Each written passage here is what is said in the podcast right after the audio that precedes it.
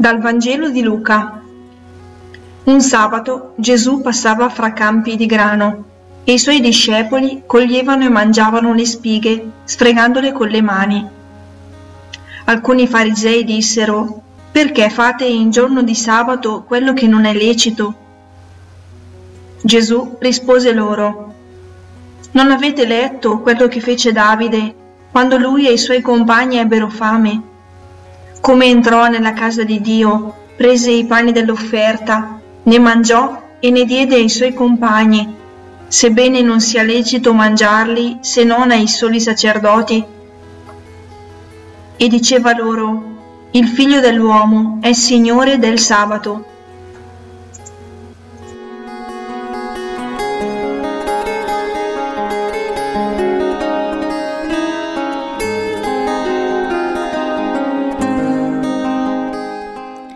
Questo brano parla della legge, quella per onorare Dio, che in questo caso non aiuta la sua creatura più preziosa, l'uomo.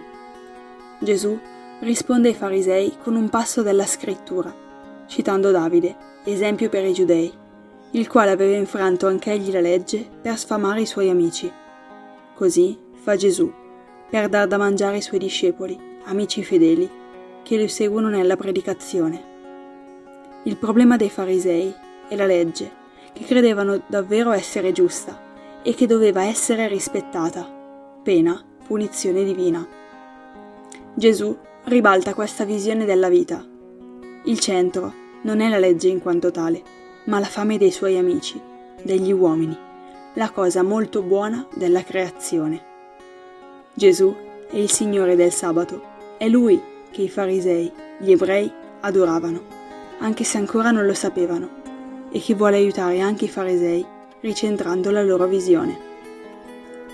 Di riflesso mi viene da pensare alla mia vita, a quante volte mi arrampico sui precetti, sulle regole, piuttosto che mettermi in gioco in prima persona e metterci la faccia.